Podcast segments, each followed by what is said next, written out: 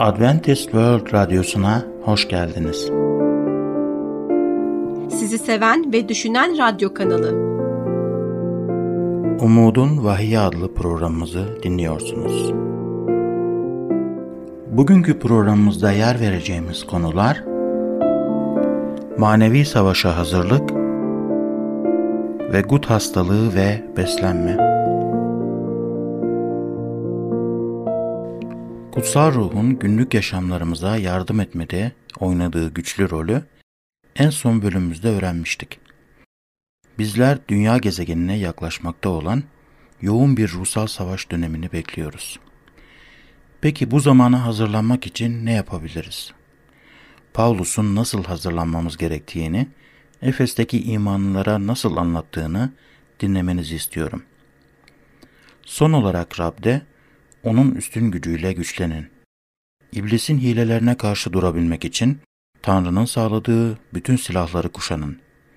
Çünkü savaşımız insanlara karşı değil, yönetimlere, hükümranlıklara, bu karanlık dünyanın güçlerine, kötülüğün göksel yerlerdeki ruhsal ordularına karşıdır.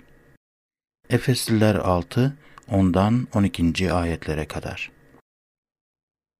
Devam etmeden önce konumuza dair herhangi bir sorunuz olursa diye WhatsApp numaramız olan artı 357 99 786 706'yı sizlerle paylaşmak istiyorum.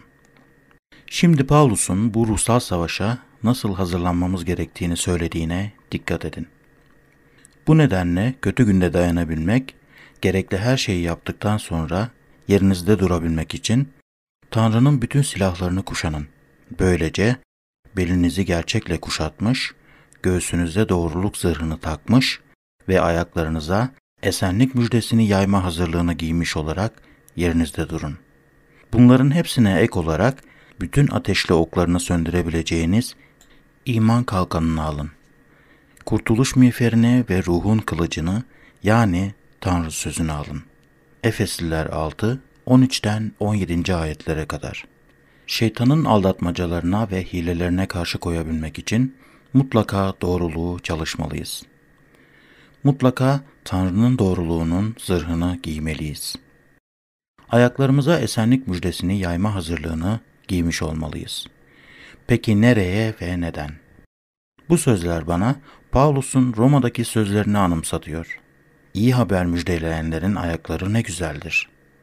Romalılar 10 15. ayet. Barış müjdesini duyurmak ve paylaşmak savaş ruhunun özüdür. Her saldırıya Tanrı'nın değişmez olduğuna ve söz verdiği gibi bu savaşta bizi koruyacağına dair imanımızla karşılık vermeliyiz. Kurtuluşumuzun bilgesi ve güvencesiyle zihnimizi korumalıyız. Unutmamalıyız ki bizler Tanrı'nın çocukları, onun ordusunda kötülere karşı askerler olarak galip geleceğiz. Bizler doğrunun üzerinde durduğumuz için her yanlış doktrin ve öğretiye karşı Tanrı'nın sözüyle savaşmalıyız. Sonrasında ise Paulus tüm bu çağrısını dua etme isteğiyle tamamlamaktadır. Her türlü dua ve yakarışla her zaman ruhun yönetiminde dua edin. Bu amaçla bütün kutsallar için yalvarışta bulunarak tam bir adanmışlıkla uyanık durun. Ağzımı her açtığımda bana gerekli söz verilsin diye benim için de dua edin. Öyle ki müjdenin sırrını cesaretle bildirebileyim. Efesliler 6, 18 ve 19. ayetler. Bizler bu savaşta tek başımıza savaşmıyoruz. Kötülüğe karşı savaşmak için bir araya geldikçe her birimiz bir diğerini dualar ve eylemlerimizle destekliyoruz güçlü ve etkili dualar. Birçok insan nasıl dua etmeleri gerektiğini bilmediklerini söylüyor. Dua etmek zor bir şey değildir. Dua etmek için kutsal kitaptaki kelimelerin hepsini bilmeye gerek yoktur. Sadece Tanrı ile konuşup ona kalbinizden geçenleri bir arkadaşınızla konuşuyormuşçasına anlatabilirsiniz. Fakat bazen bir şey söylemek isteyip de aradığınız sözcükleri bulamayabilirsiniz.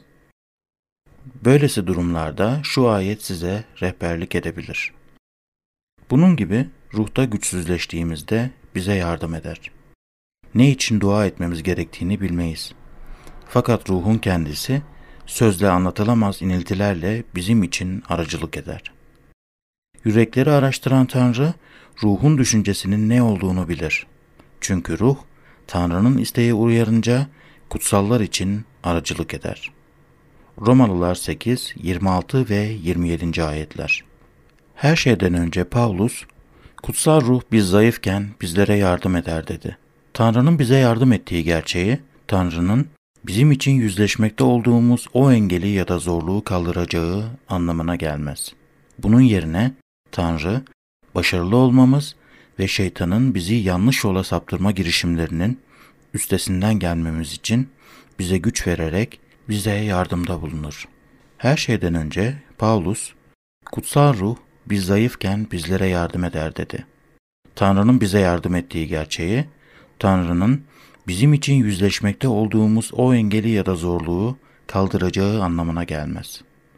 Bunun yerine Tanrı, başarılı olmamız ve şeytanın bizi yanlış yola saptırma girişimlerinin üstesinden gelmemiz için bize güç vererek bize yardımda bulunur. Tanrı bizimle beraber savaşır. İkinci olarak Tanrı kalbinizde ne olduğunu bilir. Ayrıca kutsal ruh sizin için Tanrı'nın isteğinin ne olduğunu ve sizin için en iyisinin ne olduğunu da bilir. Kutsal ruh arzularımızı keşfetmek için kalbimizin derinliklerinde dolaşır. Sonrasında ise arzularımızı Tanrı'nın iradesine göre yeniden şekillendirir ve kelimelerin ifade edemediği yakarışlarla bizim için araya girer. Tanrı'nın ruhunun bizler için araya girmek üzere hep hazır bulunduğunu bilmek ne kadar güzel bir his. Bir gün İsa dua ediyordu ve duasını bitirdiğinde öğrencilerden biri ona Rab bize dua etmeyi öğret dedi. İsa ona kişisel güçlü dua için pratik bir rehber olan Rabbin duasının ana hatlarıyla verdi. Göklerdeki babamız adın kutsal kılınsın. Tanrı'ya şükredin ve ona odaklanın. Onun kim olduğunu ve tarihte aynı zamanda sizin hayatlarınızda neler yapmış olduğunu düşünün. Tanrı her zaman sizin için hazır bir şekilde bekliyor. O asla değişmez ve sırtınızı kesinlikle ona yaslayabilirsiniz. Her nimet, her mükemmel armağan yukarıdan, kendisinde değişkenlik ya da döneklik gölgesi olmayan ışıklar babasından gelir. Yakup 1, 17. ayet Egemenliğin gelsin, gökte olduğu gibi yeryüzünde de senin isteğin olsun. İsa'nın yakında gelmesi ve şehrinizin, kilisenizin ve ailenizin Tanrı'nın krallığına hazır olması için dua edin. Tanrı'nın krallığı yeryüzünde yayıldıkça Tanrı'nın görünürlüğü de artıyor. Dünya aynı zamanda bizim Tanrı ile bağlantı kurduğumuz yerdir. Tanrı'nın krallığında bir vatandaş olarak yaşamanızda Tanrı'nın iradesine ve liderliğine boyun eğin. İsa'nın şu duasını sizler de edin. Baba, benim isteğim değil, senin isteğin gerçekleşsin. Bugün bize gündelik ekmeğimizi ver. Bu kısım bizim Tanrı'dan endişelerimize cevaplar, şefaat, bilgelik, sağlık gibi ihtiyaçlarımızı bize sağlamasını istediğimiz kısımdır. Dua ederken açık ve net olmalıyız. Ne istediğimizi adım adım detaylandırarak anlatmalıyız. Bize karşı suç işleyenlere bağışladığımız gibi sen de suçlarımızı bağışla. Bağışlama bizi doğruluktaki Tanrı'ya götüren iyileştirici bir adımdır. Tanrı'ya karşı itirafta bulunurken net olun. Ey Tanrı, yokla beni, tanı yüreğimi, sına beni, öğren kaygılarımı. Mezmurlar 139, 23. ayet. Ama günahlarımızı itiraf edersek, güvenilir ve adil olan Tanrı, günahlarımızı bağışlayıp bizi her kötülükten arındıracaktır. 1. Yuhanna 1, 9. ayet. Ayartılmamıza izin verme. Bizi kötü olandan kurtar. Çünkü egemenlik, güç ve yücelik sonsuzlara dek senindir. Amin. Bu kısım Tanrı'dan başarılı olmayı dilediğimiz ve aynı zamanda ona şükürlerimizi sunduğumuz kısımdır. Bu kısımda Tanrı'dan Eğer bir şey onun bizler için planına uygun değilse, bu şeyi bizler için gerçekleştirmemesini isteyin. Çünkü bizler bazen günahkar arzularımızın, Tanrı'nın bizim için en iyisi olduğunu bildiği şeylerin önüne geçmesine izin veririz. Ruhun meyveleri. En son olarak da ruhun meyvelerine bakmalıyız. Ruhun meyvelerinin ne olduğu Galatyalılar kitabı 5. bölüm 22 ve 23. ayetlerde gösterilmiştir. Orada şunu okuyoruz. Ruhun ürünü sevgi, sevinç, esenlik, sabır, şefkat, iyilik, bağlılık, yumuşak huyluluk ve öz denetimdir. Dünya kesinlikle şu an olduğundan çok daha kibar ve sevgi dolu olabilir. Sizce de öyle değil mi? Ve belki biraz da daha sabırlı. Bu tür şeyler Tanrı'nın hayatımda ve hayatımızda olmasını istediği şeyler ve biz buna kutsal ruhun gücüyle sahip olabiliriz. Evet, kafanızdaki sorulara yanıt olarak gerçekten de iki ruhsal alem bulunmaktadır. Bu ruhsal alemler iyi ruhlar alemi ve kötü şeytani ruhlar alemi olarak ayrılmaktadırlar. Evrensel ölçekteki melekler savaşının kalbinde bu iki alem bulunmaktadır. Bu savaşta bize güç verecek olan şey ise dua etmek ve kutsal kitabı çalışıp öğrenmektir. John Edward isimli birisi rehberlerine danışmadan hiçbir şey yapmadığını söylerdi. Bu rehberler ona yaptığı her şeyde rehberlik ediyordu. Medium Ruth Montgomery, Search for Truth adlı kitabında eğer her gün 30 dakika ya da 1 saat ruhların üzerine meditasyon yapılırsa ya da diğer bir deyişle bu ruhların üzerine derin derin düşünülürse bu ruhlara benzer bir ruhun olacağını ve bu şekilde bir ruhlar alemi ve dünya arasındaki bir kanala dönüşebileceğini söylemişti. Bunu anlatmamın amacı bir kanal olmak isteyen kişi günde 1 saat veya 30 dakika ruhlarını derin derin düşünebiliyorsa bizlerin kutsal ruh üzerine derin derin düşünüyor ve istekli olmamız gereklidir. Eğer John Edward kendi sözde rehberlerine danışmaktan başka hiçbir şey yapmıyorsa, bizler de kutsal ruha ne kadar çok danışmamız gerekiyor. Önümüzdeki birkaç hafta boyunca birlikte çalışırken Tanrı'nın kutsal ruhu ve sözü üzerine bir süre derin bir şekilde düşünerek her gün zaman geçirmeniz ve ardından Tanrı'nın yaşamanızda neler yaptığını ve yapmakta olduğunu izlemeniz için çabalamanızı istiyorum. Devam etmeden önce konumuza dair herhangi bir sorunuz olursa WhatsApp numaramız olan 357 99 786 706 üzerinden bizlere ulaşabilirsiniz. Ejderha ve Vahiy 12 bölümündeki kadın. Bazı günler hafızamızda diğer günlerden daha kalıcı ve canlı olur. Bu günlerden bir tanesini sürekli olarak hatırlayacağımdan eminim. Evlilik yıl dönümümüzden iki hafta önce, benim doğum günümden dört gün önce ve Dena'nın yani eşimin doğum gününden beş gün önceydi. Bütün bunların hepsini bize verilmiş olan tüm masrafları ödenmiş, Meksika Cozümel'de özel bir seyahatle kutlayacak. Dena ve ikimiz tüplü dalgıçlarız ve Cozumel dünya çapında bilindik bir dalış noktasıydı. Konaklayacağımız tesis dünyanın en iyi tesislerinden bazılarına sadece birkaç dakika uzaktaydı. Tüm bunların ardından vahiy şimdi seminerimizi bitirmek için Montana Bozeman'a gidiyorduk. Bozeman en sevdiğimiz yerlerden biriydi ve vahiy şimdi toplantılarımızda yapmayı en sevdiğimiz şeylerden biriydi. Bütün bunlardan daha iyisi olamazdı.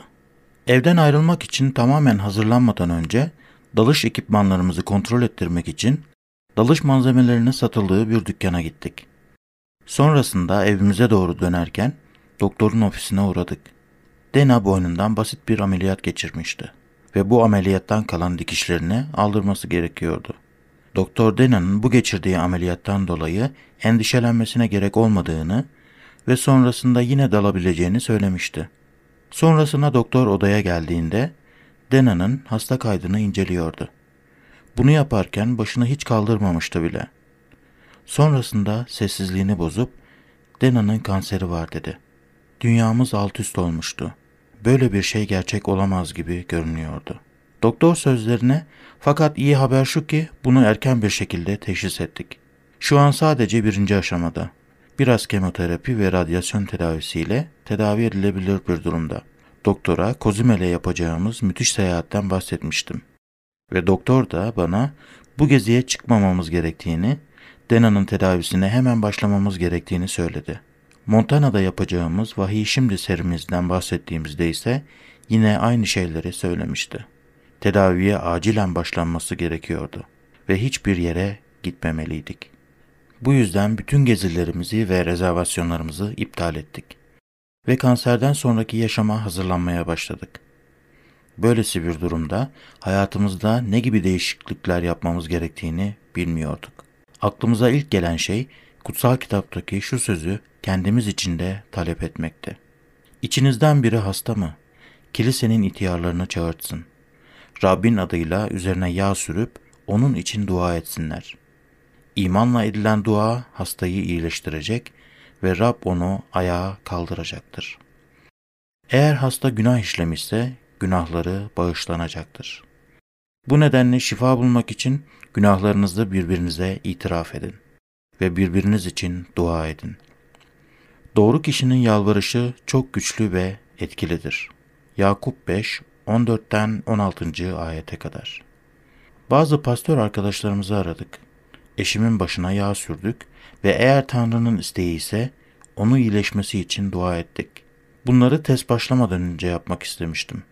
Çünkü Tanrı'nın onu iyileştireceğinden, tüm testlerin onun iyileşeceğini göstereceğinden emindim. Ancak test sonuçları bize anlatıldığından daha kötü gelmişti. Hastalık dördüncü aşamadaydı ve bunun için bir tedavi yoktu. Yüreğimde feryat iniltileri vardı. Bu nasıl olabilirdi?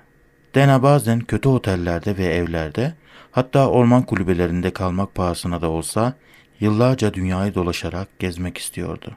Şimdiye kadar sivrisinekler, hamam böcekleri ve birçok böcekle dolu korkunç bir nem ve sıcaklık içinde hastalıklarla ve amiplerle savaşmıştı. Tanrı bunun onun başına gelmesine nasıl izin verebilirdi?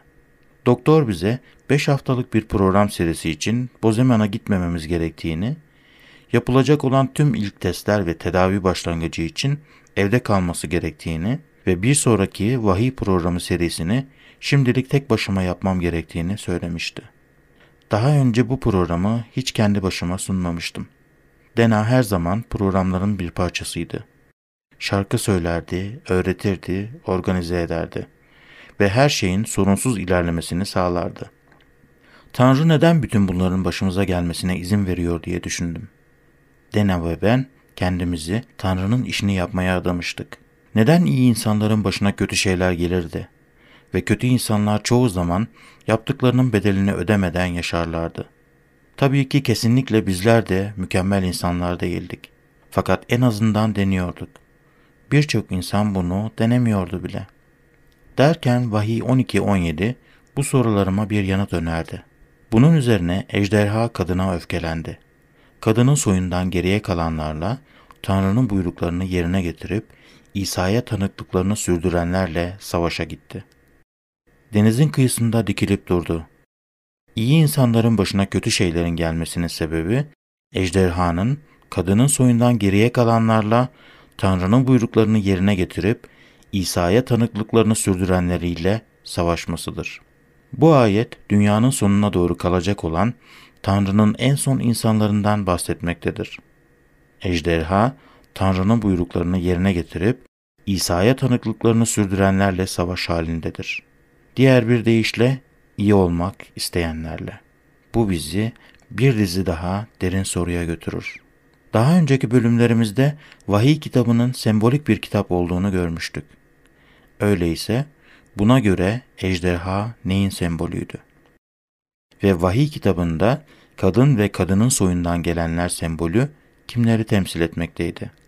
Sembolik ejderha, sembolik kadına neden sinirlidir? Bu sorular sadece bir derste yanıtlayabilmek için oldukça karmaşıktır. Bütün program serimiz boyunca bu soruları yanıtlamaya çalışacağız. Tekrar görüşmek üzere, esen kalın.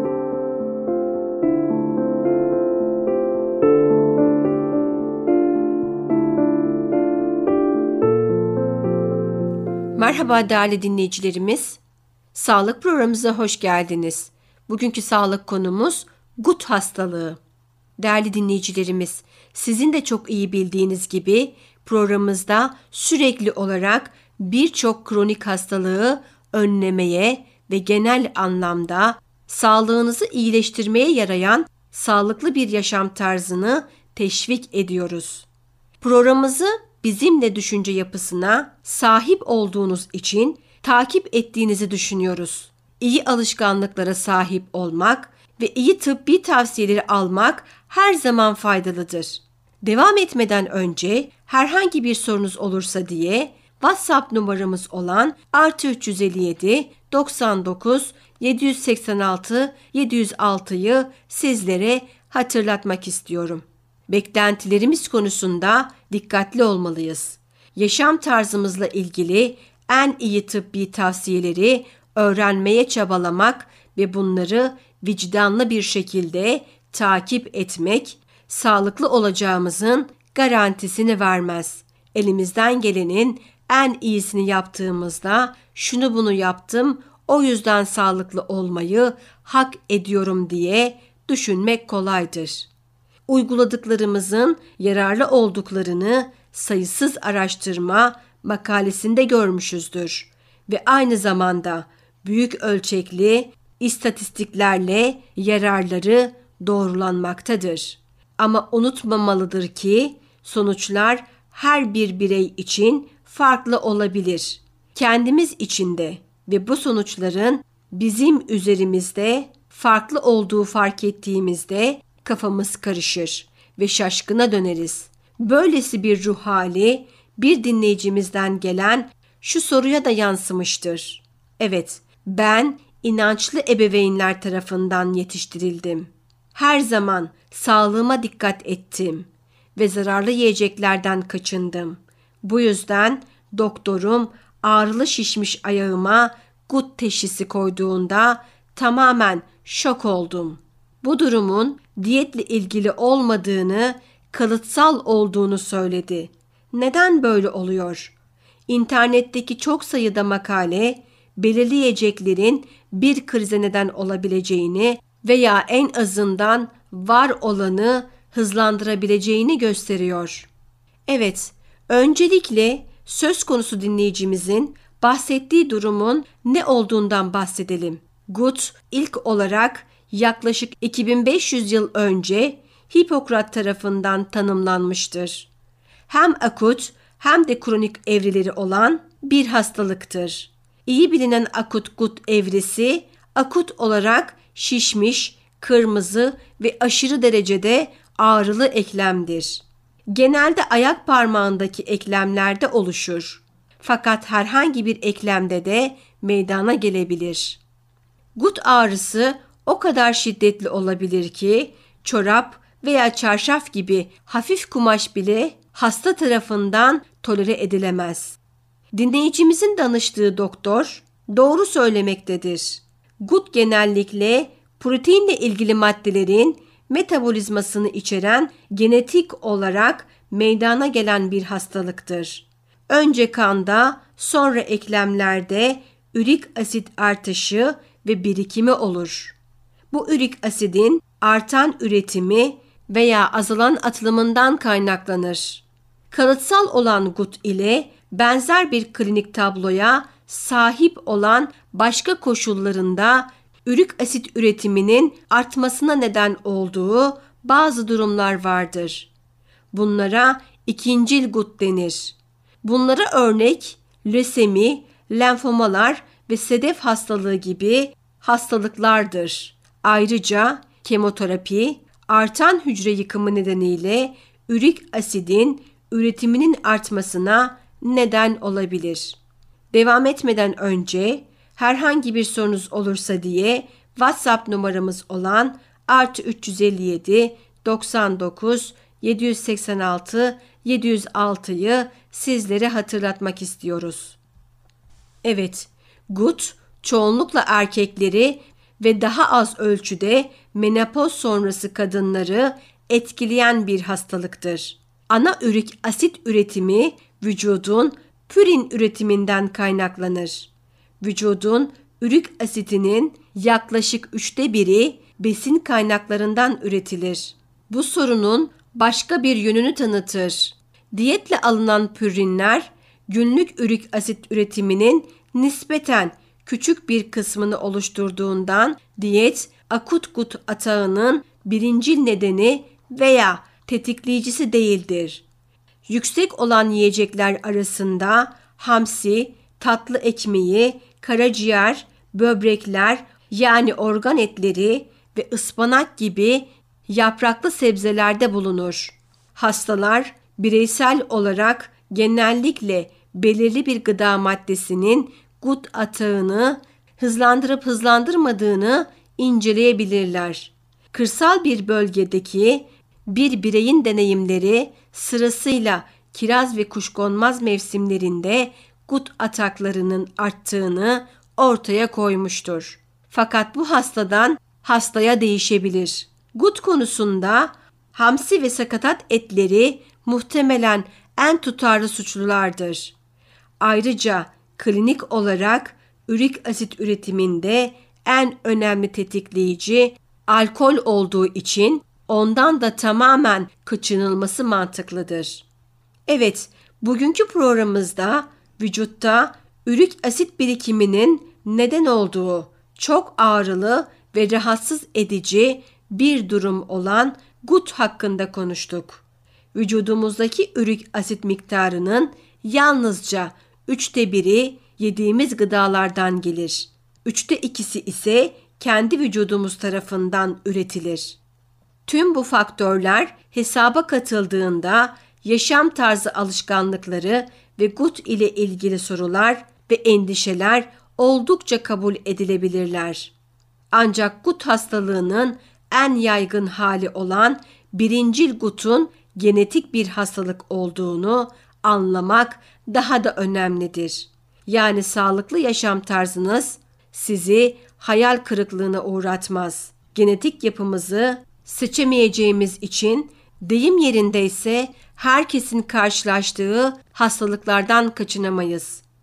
Evet, olumsuz deneyimler yaşadığımızda yine de minnettar olacağımız çok şey, umut ve inanç sahibi olmak için birçok nedenimiz vardır.